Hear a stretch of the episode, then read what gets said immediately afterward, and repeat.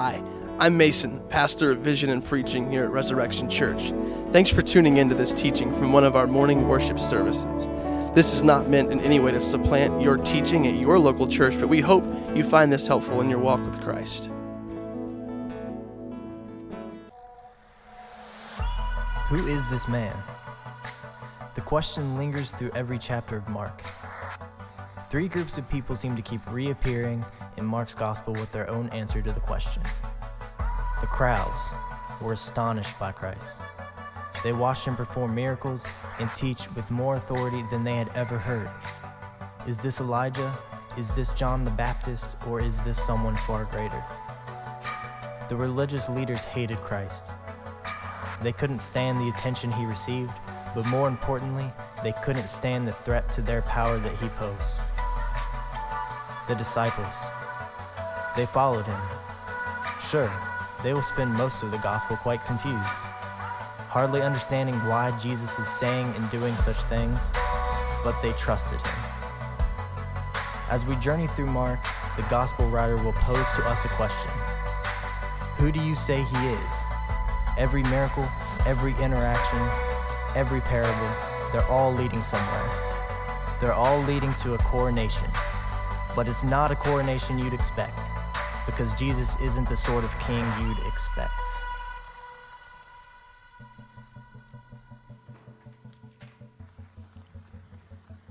Good morning, church. I'm going to be reading our scripture for the sermon today that Pastor Mason will be preaching from. Whether It'll be from Mark 1, verse 40 through chapter 2 and 12. And it says this in verse 40 And the leper came to him, imploring him, and kneeling said to him, If you will, you can make me clean. Moved by pity, he stretched out his hand and touched him and said to him, I will be clean. And immediately the leprosy left him, and he was made clean. And Jesus sternly charged him and sent him away at once, and said to him, See that you say nothing, nothing to anyone, but go show yourself to the priest and offer your cleansing that Moses commanded for proof of them. But he went out and began to talk freely about it and to spread the news so that Jesus could no longer openly enter a town, but was out in desolate places, and people were coming to him from every quarter. Chapter 2, verse 1.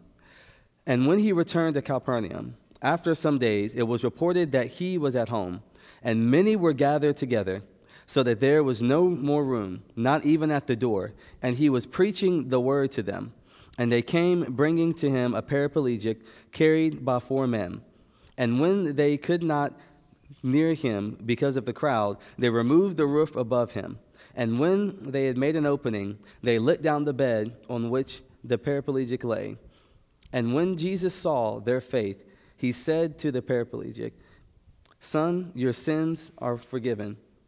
Now some of the scribes were sitting there, questioning their hearts. Why does this man speak like that? He is blaspheming. Who can forgive sins but God alone? And immediately Jesus, perceiving in his spirit that they thus questioned within themselves, said to them, Why do you question these things in your heart? Which is easier to say to the paraplegic, Your sins are forgiven, or say, Rise, take your bed, and walk? But, they, but that you may know that the Son of Man has authority on earth to forgive sins.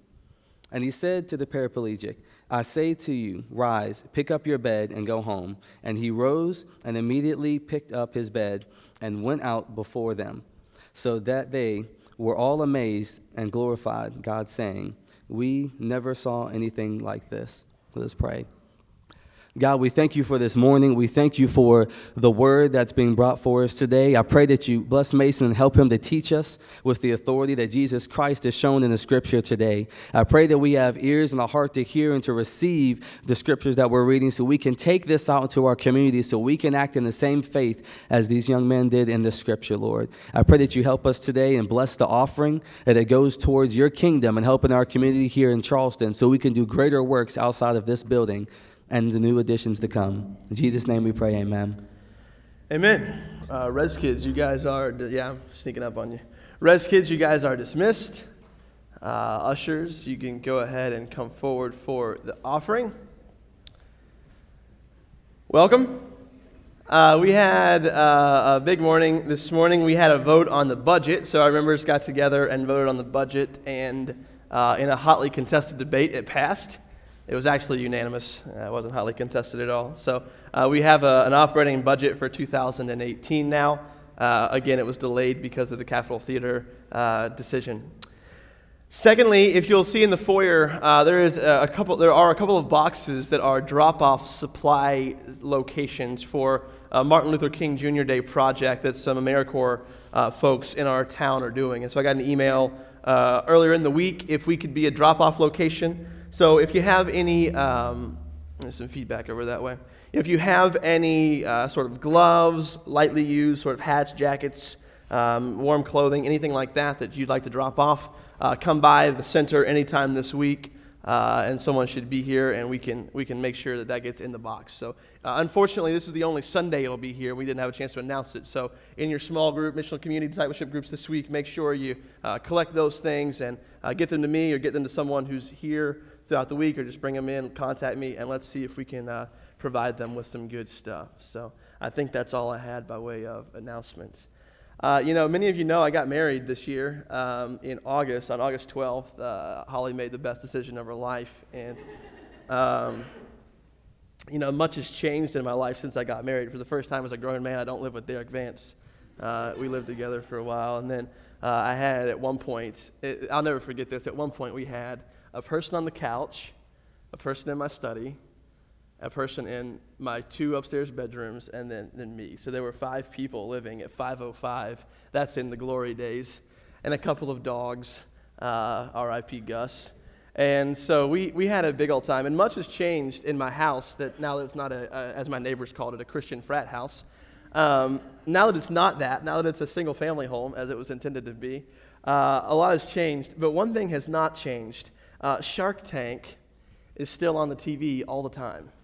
I feel like whenever all the roommates, like every night, we just pretty much, like, we went off to work and did what we did, and then we came home, and then, like, at some point in the evening, we were all sitting around watching Shark Tank. Like, I don't know how it was always on CNBC. Uh, it still is always on CNBC. And so every night you could bank on the fact that we're going to be sitting there watching Shark Tank, like, I wouldn't have invested that. Like, that's a bad idea. I'd be all over that one, you know? And so uh, I don't know why, but for some reason, Holly and I still watch an awful lot of Shark Tank. Uh, and so I don't know if you've seen the show, but it, the idea is that an entrepreneur or a team of entrepreneurs uh, go to uh, a team of investors, or four millionaires and one billionaire. Who's the best? That's Mark Cuban. He's awesome. And so uh, they go to him and they, they, they, go to these folks and they pitch their business idea. And the idea is that they want someone to invest in their company. So they're willing to part ways with some portion of their company so that they can get this investor's money and their partnership and their relationship in the business. So, the perfect investor, the perfect shark, is someone who is two things, right? The perfect investor on Shark Tank is someone who is both willing and able to take on the company that you are pitching to them. The perfect investor is willing and able. It's one thing to just be willing, like, yeah, I'll give you, I'd give you a billion dollars for that. If I had a nickel for every time someone told me that if they had a million dollars they would give to our, our church, we'd have a million dollars worth of nickels. Uh, and so it's one thing to be willing, many of us are willing, but it's quite another to be able.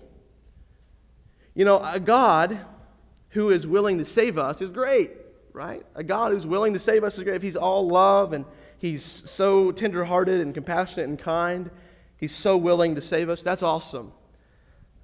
But it doesn't really matter if He's not able to save us. And likewise, the God who's able to save us, right? He's strong, He's powerful, he's mighty, the nations bow before him. That's great and all. Like it's awesome that he's able to save us, but if he's not willing to save us, if he doesn't love us enough to save us, then it does not matter.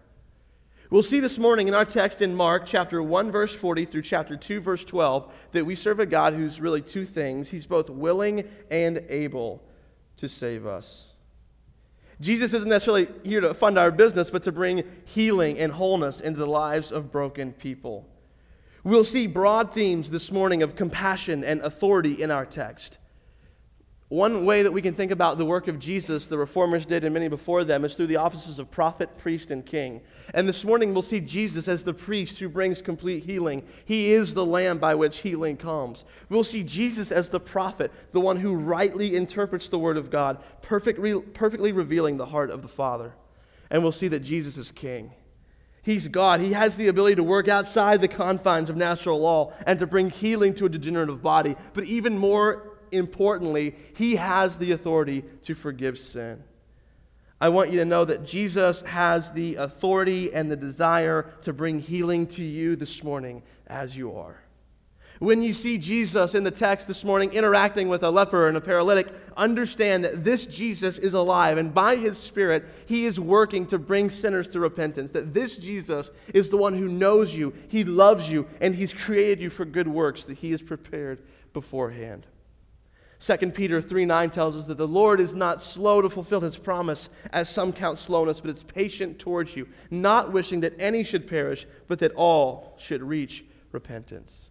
The title of today's sermon is simply Willing and Able. Look with me in Mark chapter 1, verse 40. I'm going to read the first uh, part of the text, the first pericope, little passage, and then I'll read the second. In the first, you're going to see the theme of compassion most vividly. And in the second, most vividly, you're going to see the theme of authority. Though you can't separate the two, as compassion and authority are evident in each. Verse 40 of chapter 1 in the book of Mark And a leper came to him, imploring him, and kneeling said to him, If you will, you can make me clean. Moved with pity, he stretched out his hand and touched him and said to him, I will be clean. And immediately the leprosy left him, and he was made clean. And Jesus sternly charged him and sent him away at once and said to him, See that you say nothing to anyone, but go, show yourself to the priest, and offer for your cleansing what Moses commanded for a proof to them. But he went out and began to talk freely about it and spread the news so that Jesus could no longer openly enter a town, but was out in desolate places, and people were coming to, hear, coming to him from every quarter. Look with me in verse 40. Verse 40 A leper came to him, imploring him, and kneeling said to him, If you will, you can make me clean. This leper doesn't know much about Jesus, but he knows something about Jesus. Right? He knows that if you will, you can make me clean. Meaning, he has the ability if he has the desire. He is able if he's willing, as we would say this morning. As you may guess, a leper would be bad news in the first century. A leper is someone who is ceremonially, ceremonially unclean. Financially, socially, and religiously, a leper is quite simply an outcast. And touching a leper would make one unclean. The leper, though, knows that Jesus is somehow different. He doesn't know many details. He doesn't have the sort of resources that we have today, but he knows that Jesus can bring real healing, and what he's asking for is real healing. The leper doesn't want to be just ceremonially clean. He doesn't want to be pronounced clean. He doesn't want to be like sort of just clean as like an honorary doctorate degree or something like that. He wants to actually be clean. We can only presume that this guy, this poor leper, has wanted healing for the entirety of the time he's had the disease. And we can also only presume that his willingness to come to Jesus like this implies that he's sought out other remedies, he's sought out other answers. We'll touch in just a moment on sort of a religious pathway that this leper could have taken to pursue cleansing. But Jesus hears this. He says, If you will, you can make me clean. This isn't a main point, but it's what I call a preaching point when I'm looking at these texts. A preaching point simple. This guy doesn't have much faith in Jesus, but he's acting on what faith he does have. If you will, you can make me clean. It's like that prayer, I, Lord, I believe, help my unbelief. This morning, as you are encountering the text, don't bring superficiality to Christ. Bring to Christ what little faith you may have. It's better to have a little faith in the right thing than a lot of faith in the wrong thing. See, I could have a little bit of faith in a stick to keep me afloat in the uh, nice, warm Kanawha River out there. But it doesn't matter how much faith I have in that stick, it's not going to keep me afloat because it's just a stick. But I can have just a little bit of faith on a boat, right? But if that little bit of faith is placed in the boat, then I'm going to be okay because I might not have a whole lot of faith, but it's located in the right place. And likewise, this leper comes, listen, I don't know. I just know if you can, if you will, you can. And I think we approach Jesus in the same way this morning. Like, we know he can and we know that he will, and we approach him with faith this morning. Jesus then, as the text says, moved with pity Moved with pity, he stretched out his hand and touched him and said, I will be clean. Being moved with pity, we see that Jesus is compassionate. He is willing to cleanse this man. And I think it's so significant that the leper is an outcast. Why? Because his touch would make people unclean. This leper had to be sent out. And I think there's a sort of, um, you know, humanitarian side of our brains when we read texts like this and we we hear about that and we're like, man, that's kind of unjust that this leper would just be outcast. And, and in many ways, it, it, it is sad, it's unfair. But in other ways, you gotta think they don't have modern hospitals, right? They don't have modern medicine. So this disease would spread rapidly if they were just among the sort of natural population. So I'm not saying it's good or bad, but I'm saying that there is a public health reason that these lepers aren't in sort of day to day contact with everybody else. And so there's a legitimate fear, not just a spiritual or not just even ceremonial fear, but there is a real fear that if this guy touches me, then I can, I can be ill and it can, it can spread to me as well. And I think it's so significant and so profound that the touch everyone was avoiding, Jesus initiated and instead of being made unclean, Jesus makes him clean. Jesus is moved with pity. He's moved with compassion. And the very touch that so many just thought, oh, it would make me unclean, it would make me unclean, make me unclean. Jesus comes into the equation and he makes him clean. Jesus changes the world around him. Immediately, in typical Markan fashion in verse 42, immediately the leprosy left him and he was made clean. We noted last week a lot about the book of Mark. We're in a series right now going through the whole book of Mark. And we noted, uh, if you go back and listen on our website to last week's sermon, a whole lot more about sort of the structure of Mark and the flow of Mark. And Mark is quick, Mark is punchy, Mark moves fast, and he uses words like immediately and things like that quite often. So, immediately, the leprosy left him and he was made clean. Now, verse 43 Jesus sternly charged him and sent him away at once and said to him, verse 44, See that you say nothing to anyone, but go show yourself to the priest and offer for your cleansing what Moses commanded for a proof to them. Now, verse, verses 43 and 44 introduce something very significant to the text. Jesus is telling this healed man to do two things. The first thing he's telling him to do is what? Shut up, like, like keep quiet. Like, don't tell anybody about what has happened. That's the first thing. And we'll see in just a moment just how uh, disobedient this cat was. So, first thing he tells him is to keep quiet. The second thing Jesus tells him to do go show yourself to the priests and go through the ceremonial cleansing that Moses prescribed. Go through the ceremonial cleansing that Moses prescribed. In my study this week, this sent me down a rabbit hole in Leviticus that I spent a whole lot of time in. Now, I think Jesus says this for two reasons. Jesus tells him to go to the priest, go to the temple, and make the sort of arrangements that Moses had commanded, and he would be ceremonially declared clean and allowed to re enter society through those pathways. But I think Jesus does this for two reasons. One, Jesus respects the law. Jesus is an obedient son to the Father, he doesn't see the law as something bad, he sees it as something good and holy and helpful. And so the pathway that Jesus has isn't one that comes in like some preachers present him as this uh, reckless renegade that says, away with anything else that's ever come before me. But Jesus understands himself in the lineage of the Old Testament. And so he says, I want you to go through the pathways that Moses has prescribed. Uh, woo! Man, there's a buzz about to knock me out. I don't know what that is. Anyone else hear that? Oh, it's probably just me. I get that a lot in my head. Um, man, uh, something's going on. I might have to preach from the floor my mic, something happened. I don't know what happened. It might, it's probably me and, you know, demons and things like that. Um, keep quiet, go show yourself to the priest, and go through the ceremonial cleansing that Moses prescribed. Again, one, so that he can be declared clean, sort of the way that is prescribed in Leviticus, and two, witnesses to be borne to the priest that Jesus has healed him. I think that's most important. Let me zone in there for a second. First, again, keeping with the Old Testament, this is the pathway I want you to go through to be, you know, proclaimed clean. Secondly, and most significantly, this guy is healed from leprosy, realize, right? And he's going to go to the temple, he's going to go to the priest, he's going to say, Hey, I've been healed from my leprosy. I need to make a sacrifice for cleansing. Can we get that ball rolling? And I just, I, I put myself in the position of the priest right here. Because you know, there are like certain protocols, maybe at work, that you know they're there, but you never have to use. Like, I'm sure all of our brothers and sisters in Hawaii yesterday were looking for their protocols on what happens when a nuclear missile is coming their way. And it's one of those protocols like, I'm never going to have to actually use this. And I think the priest thinks something similarly.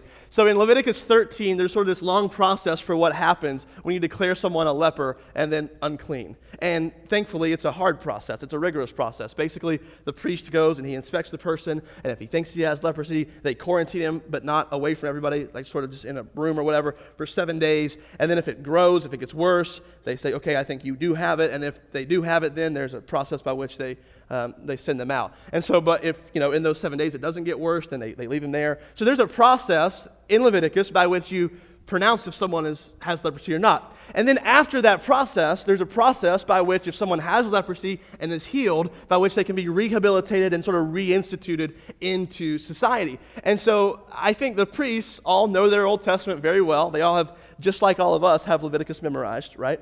And so um, they, they, I, can only imagine when the priest comes to them, or the, the, leper comes to the priest and says, Hey guys, I've been healed from leprosy. Let's go ahead and start the protocol. The priest would be like, What? healed from leprosy? Like that never happens. And so by coming and, and being this testimony that he's been healed, what is happening is Jesus is communicating with these religious leaders saying, Listen, he's been healed and I healed him witnesses to be borne to the priest that Jesus has healed him. This guy has really been healed. He's encountered real power. So when they profess that this guy's been healed, they say, Yes, we affirm that you've been healed. Here's the sacrifice for your reinstatement into society. What are they also professing? They're also professing that the power that healed him was efficacious, meaning that when they say you've been healed, they're validating that Jesus has healed him. Offer for your cleansing what Moses has commanded. I want to think about that just for a moment. Uh, there's the procedure, as I said in Leviticus 14. I'm not going to go through it too much, just two, two minutes or so here. The priest will go out to the leper that's been healed, supposedly, and make sure that his disease is gone. He will then call for two birds, cedar wood, scarlet yarn, and hyssop. And then with these supplies, he's going to begin a ceremony. One bird's going to be killed over fresh water, the other bird's going to be dipped in uh, the blood of the one that died and the fresh water with the hyssop, with the cedar wood, with the yarn. He's going to sprinkle that dead bird then seven times over the leper. Then he's going to wash his clothes and he's going to cut all of his hair off of his head from his uh, face and his hair and all those things. And then he can come like towards the edge of the camp, but there's more procedure that has to happen. And then at the very end of the procedure, after sacrifices, after this, after that, a lamb is killed. Leviticus 14, 19 says, The priest shall offer the sin offering to make atonement for him who is to be cleansed from his uncleanness. And afterward he shall kill the burnt offering. And the priest shall offer the burnt offering and the grain offering on the altar. Thus, check it out, the priest will make atonement for him, and he will be clean. The healing process for a leper would culminate with a lamb being killed as a sin offering and a guilt offering, with a priest making atonement. And only then was the leper back in the land of the living. The healing process for this leper did not end with a lamb. The healing process for this leper began with a lamb. This leper, who was not to go and run his mouth, was to go to the priest, he was to enter into this process as God had commanded him to do. Because Jesus has a message for the religious rulers of the day. He is here, the kingdom has come, and he can do what the law cannot do. Empty ceremonies have given way to a living God. Empty ceremonies have given way to a living God. And I ask you about your relationship with God. I ask you about your experience with Christianity. Is it an empty ritual?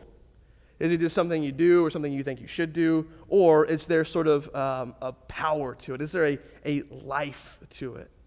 Is it dead religion or is it real life in God?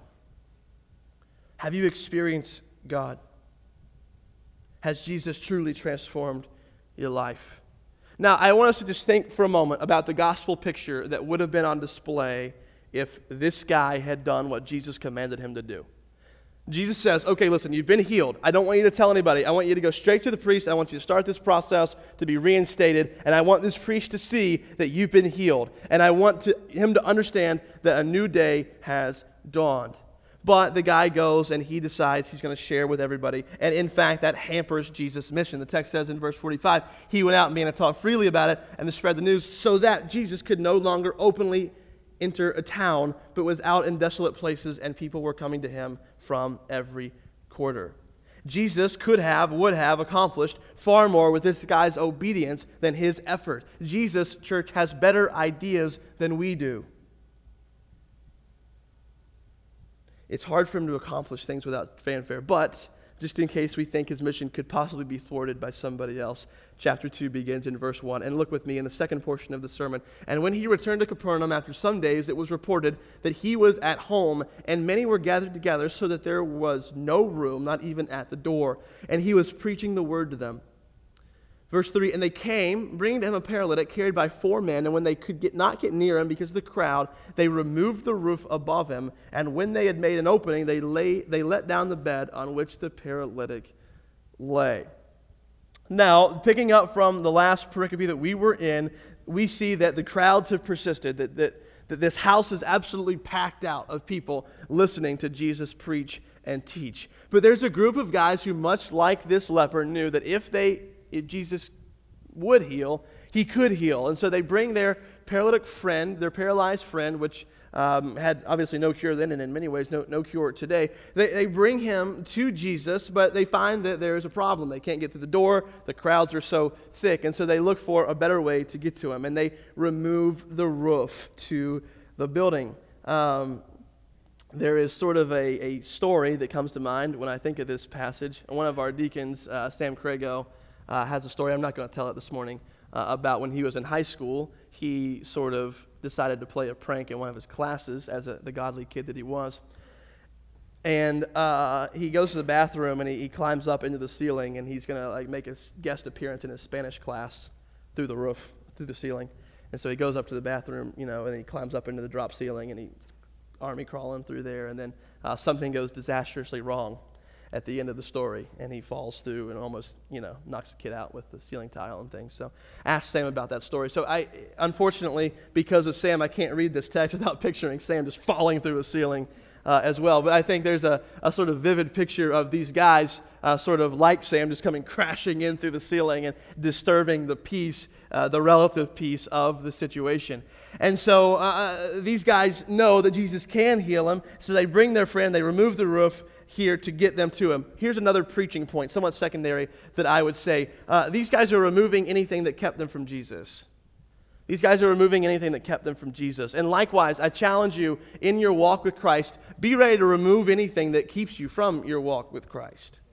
Now, this weekend, uh, Danny Akin, the president of, of my seminary, uh, was preaching at the Youth Evangelism Conference here in town, and he preached on uh, the very beginning of Hebrews 12, where it's fix our eyes on Jesus, the author and perfecter of our faith, who, for the joy set before him, endured the cross, scorning its shame, to sit down at the right hand uh, of the Father. Consider him who endured such opposition from sinful men that we may not grow weary and lose heart. So it's uh, consider him who endured such, such opposition from sinful men that we may not grow weary and lose heart. And it says, let us lay aside everything that can slow us down. Let us, every, let us lay aside every sin that so easily entangles us. And let us run the race with perseverance. Let's run the race with endurance. And so the message of the passage that, that Dr. Akin was preaching was keep your eyes on Jesus, understand how much he loves you, understand what he's done for you, and now anything that is keeping you from chasing after him, anything that is holding you back, anything that's weighing you down, like get rid of that.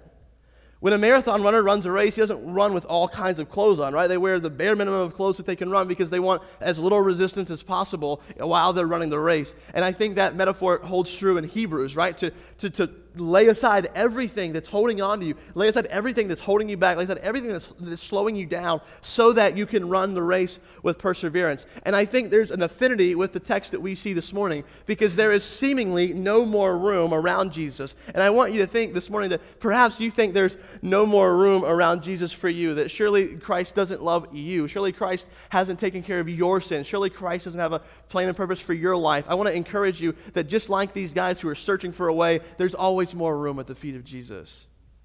And just like these guys who are tearing away at the roof to get to Jesus so they can bring their friend to him, like there's always a way to him. My challenge is for us is to remove everything in our lives that's keeping us from coming to Jesus and receiving him in his healing in our lives.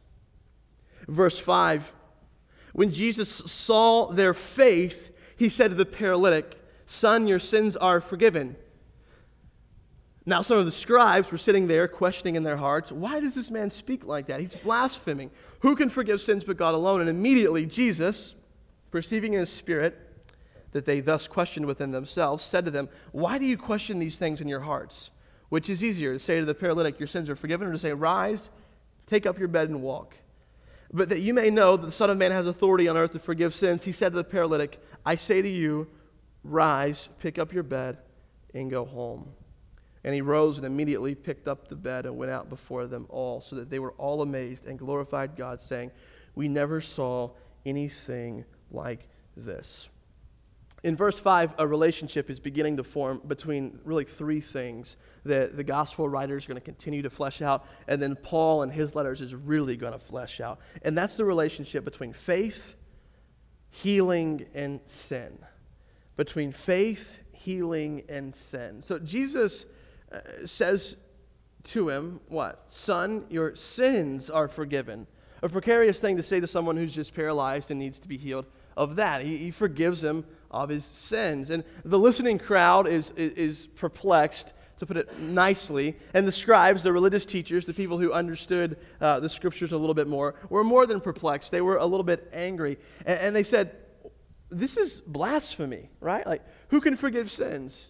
God alone. Like, I can't forgive sins. You can't forgive sins. Nobody can forgive sins. Only God can forgive sins. So, if this guy is forgiving this guy's sins, then he's doing something that only God can do. And He's claiming authority that's his. If Jesus is just a teacher, then he's not a very good one. because he should know that he can't do that if he's just a teacher. Now, the rest of the passage that I just read, I think, is a little bit wordy and a, a little bit complicated. And so um, I, I, refer to Eugene Peterson as some of a commentary on texts like this, and I think he, he nails what Mark is trying to say. Listen to this brief paraphrase of just a couple of the verses that I just read. Jesus knew right away what they were thinking. And he said, Why are you so skeptical? Which is simpler, to say to the paraplegic, I forgive your sins, or say, Get up, take your stretcher, and start walking? Well, just so it's clear that I'm the Son of Man and authorized to do either or both, he looks now at the paraplegic, get up, pick up your stretcher, and go home. And the man did it. He got up, grabbed his stretcher, and walked out with everyone there watching him. They rubbed their eyes, incredulous, and then praised God, saying, We've never seen anything like this. He's just said, right, that his sins are forgiven. And now he tells the guy to get up and walk. His invisible authority that they couldn't immediately verify, right? They can't immediately verify if this guy's sins are forgiven or not. They have no way to really know that. They can say, you know, I can say your sins are forgiven, and there's no nothing that happens. There's no real transaction in my saying that. But Jesus says, Your sins are forgiven. And then, so that you may know that He has the power to forgive sins, oh, by the way, rise up and walk. And just like that, the impossible happens, and He rises up and walks. His invisible authority is verified by this visible sign of power. So Jesus then has a message for the scribes, for the paralytic, and for everyone watching that Jesus is not just another teacher. He's not just another prophet. He's not just another healing. He's not just another healer either, right? That Jesus is the Son of God. That Jesus has unique, profound, and real authority over the demonic realm. That Jesus can bring healing and brokenness, and that Jesus can cause this man to walk. But more intrinsically, Jesus can forgive this man's sins. The healing of this paralytic man was more than just a display of mercy. This radical healing of this man's entire person was a sign that the kingdom of God had drawn near. Christ has drawn near. My challenge for us is that you would come to him today. Worship team, if you guys would go ahead and approach uh, the Lord's table, and then we will all follow you in just a moment. Mark 1 was relatively rosy and cheery. Uh, Mark 2, thus far, has been relatively rosy and cheery as I, we move along the narrative. But we see at the end of, or throughout this beginning part of chapter 2, the seeds of conflict have been sown right? When they say, Why does this man speak like that? He's blaspheming. Who can forgive sins but God alone? there are questions that are beginning to percolate, questions that are beginning to develop, come to the surface about who this person is. The religious leaders here in the beginning of chapter 2 begin to um, ask questions that are going to lead to full blown fights not very far from now. The title of this message has been Willing and Able. And I want you to understand that Jesus was willing and able. Jesus is willing and able. Jesus was willing to take up his cross. Jesus was willing to come to earth, wrap himself in flesh, knowing he came on a mission that wasn't going to be all that glorious. Dr. Akin told another story that's just fresh in my head. I've heard him preach a couple times in the last few months, and he's said the same story, so I'm going to call him on his need to expand his stories. But with a story this good, I understand why. He talks about when he took over at Southeastern as the president of the seminary. We have a lot of uh, missionaries who come through our seminary. Uh, that uh, one of the students, his parents were missionaries in Iraq, and uh, they were gunned down at a stoplight in Baghdad. And, um, and Dr. Akin had just taken over and uh, was just burdened for this family. And so he reaches out to the, the student and just says, Man, I, am praying for you. I, I love you. I, I'm here uh, for you. And uh, the student shared a story with Dr. Akin that's impacted him by extension, many who have, who have heard the story.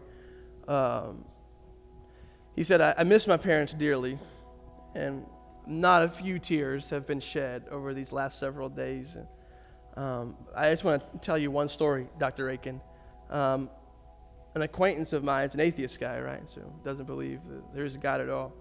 Uh, and he sent me his condolences, which was great, which was super kind. And uh, I was reading the email, and I really appreciated it.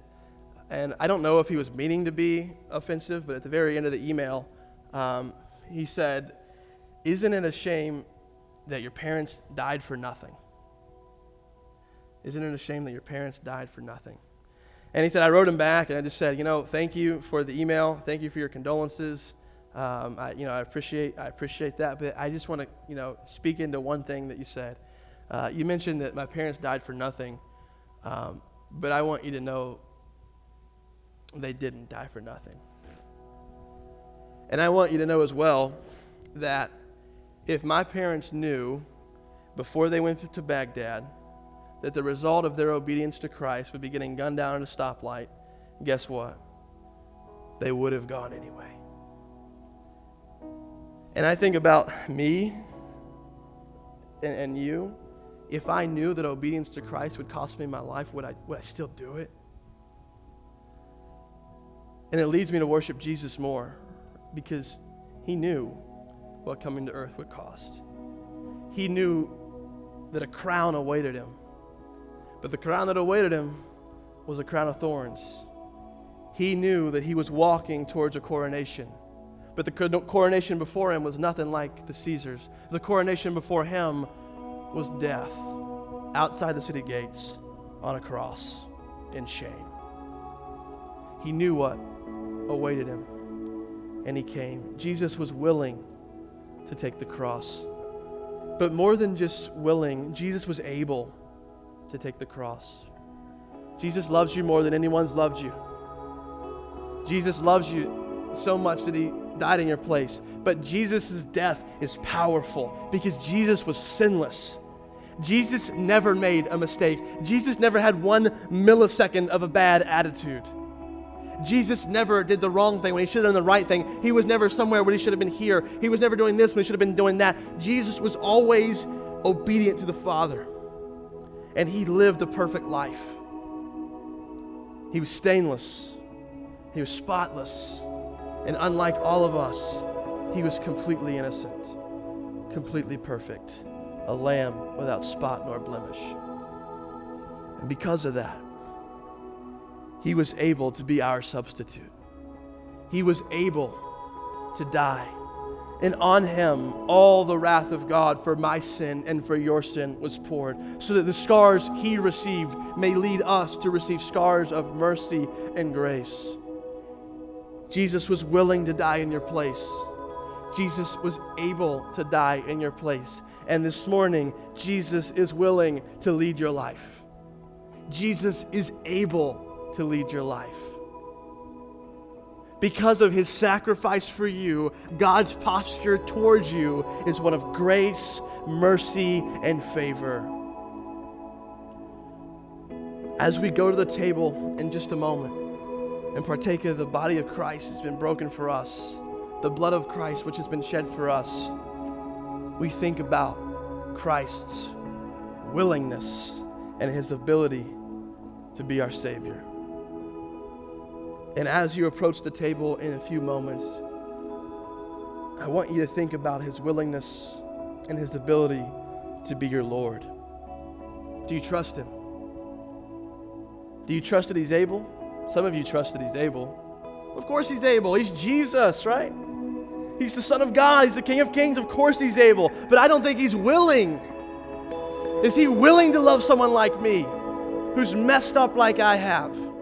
Who's sinned the way I've sinned? Who's done the things I've done? Who's lied the way I've lied? Who's cheated the way I've cheated? Is he willing to love me? I don't want to steal the next few sermons' thunder, but the answer is a thunderous yes.